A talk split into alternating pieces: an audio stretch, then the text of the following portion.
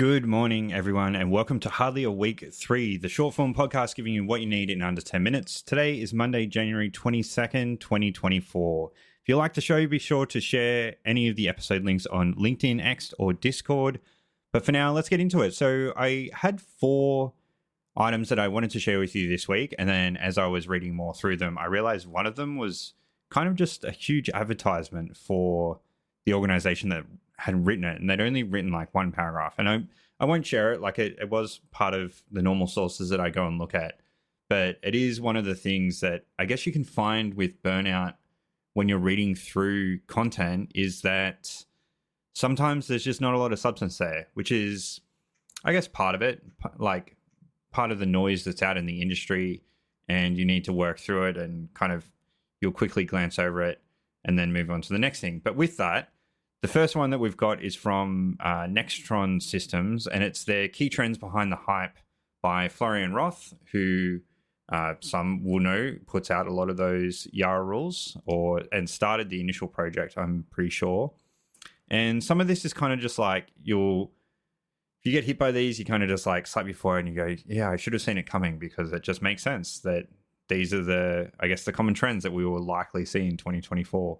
So the first one up is supply chain attacks. I think that's no surprise. We're seeing more and more zero days happening on the underlying systems that organize organizations use. So mainly where I'm talking here is kind of like VPNs or mail servers or but where we might see the trend push into is more the further downstream supply chain attacks that you might not think about and that are just ubiquitous with how organizations run.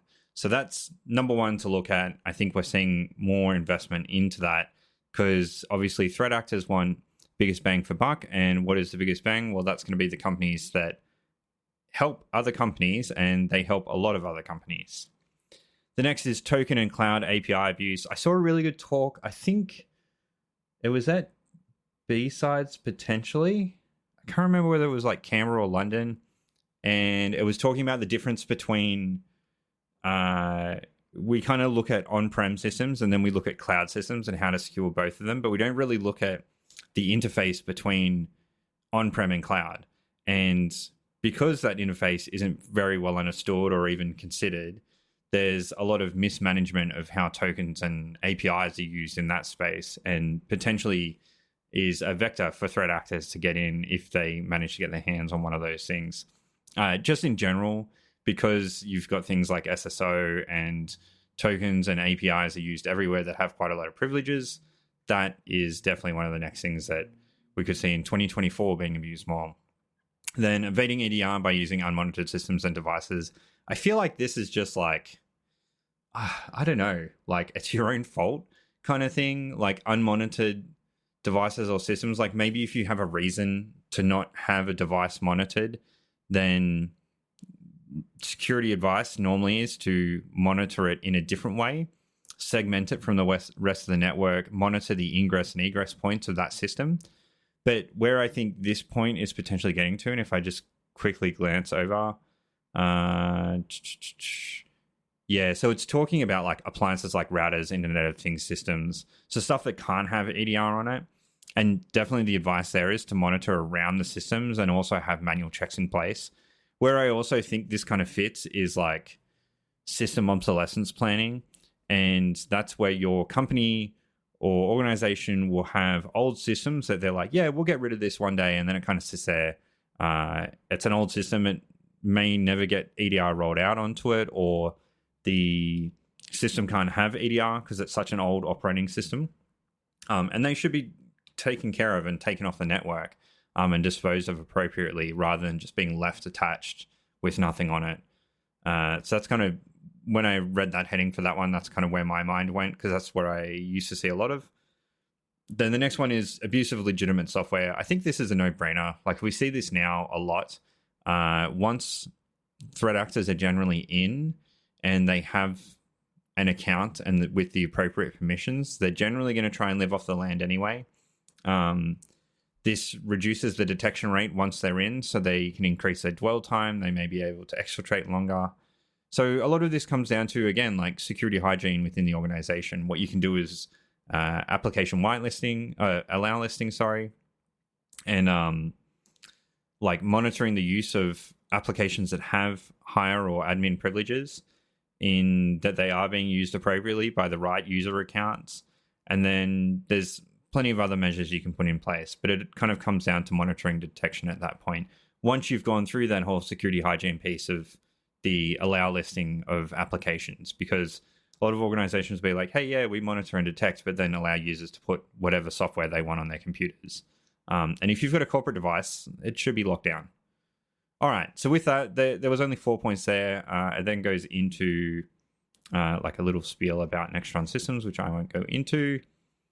The next one is Google Cloud Incident Response cheat sheet. This one caught my eye just because I know cloud's becoming a bigger and bigger thing, and I know my peers are moving more towards doing incident response in cloud stuff as organizations kind of move into the cloud for scalability and agility. And this one is by Noel McDonald, which I'm pretty sure he's part of Google Cloud in some form. So uh, I will try and link all the authors as I always do. Uh, but there's a nice little cheat sheet. So it goes through um, like a quick overview, the main logs, and puts them into categories, which is really nice. Um, it's just got the picture, but you can actually download the cheat sheet as well. And then it goes through uh, the GCP attack matrix, which is for those familiar with MITRE ATT&CK, it's very similar to that. So uh, a nice quick blog with that cheat sheet.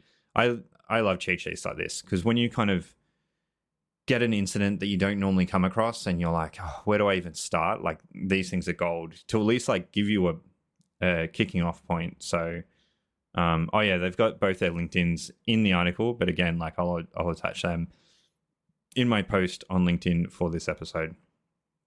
The last one that I have for you is how do you know you are ready to respond?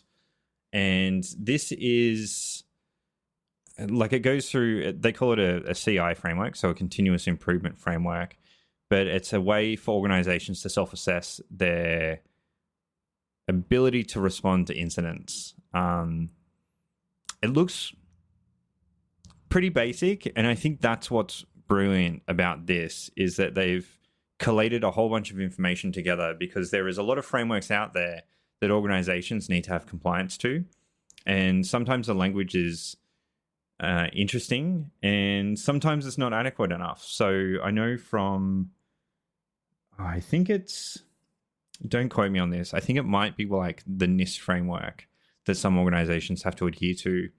And it says you must have an incident response plan, but it doesn't say that you need to test it, which is crazy, right? Like you could write this plan and not know whether it works or not.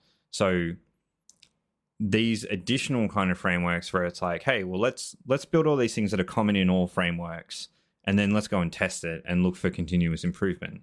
That's realistically what you want for your organization because you don't want to be testing your IR plan during an IR because you'll find you'll be missing things.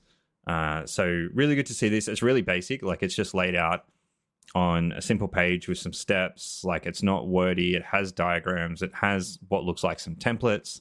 Um, can highly recommend this as like a place to start. And this is on the uh, open uh, open source DFIR blog. So uh, I think I've come across this blog before and probably talked about it on the podcast, but it's I'm guessing it has like a lot of good stuff on here. So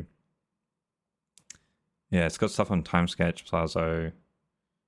Uh, let's have a look at more posts just quickly. Okay, so not not a huge amount of content here, and they've got a whole bunch of stuff on Google Rapid Response still. So I didn't even realize that. Like I think at Hybrid, I was reading a, a course on this the other day. I didn't even realize it was still running, but um, I haven't used Google Rapid Response in ages. But yes, so that's it for this week. I did say that I was going to try and get a competition together, but I ran out of time last week, and I will endeavor to get that ready for next week to launch, which will be uh, tickets to BSides of your choice, which is uh, always a fun conference to go to, especially the BSides Brisbane one, which I will definitely be going to this year. But thanks for listening. As always, the best way at the moment is to subscribe to the podcast, like and subscribe to my YouTube channel which there will be more content coming on the YouTube channel for sure this year. and share the show on all social media where you think you people where you, you think people will find this interesting. Uh, if you're interested in solving a cipher that's also on a challenge coin, you can check out my merch.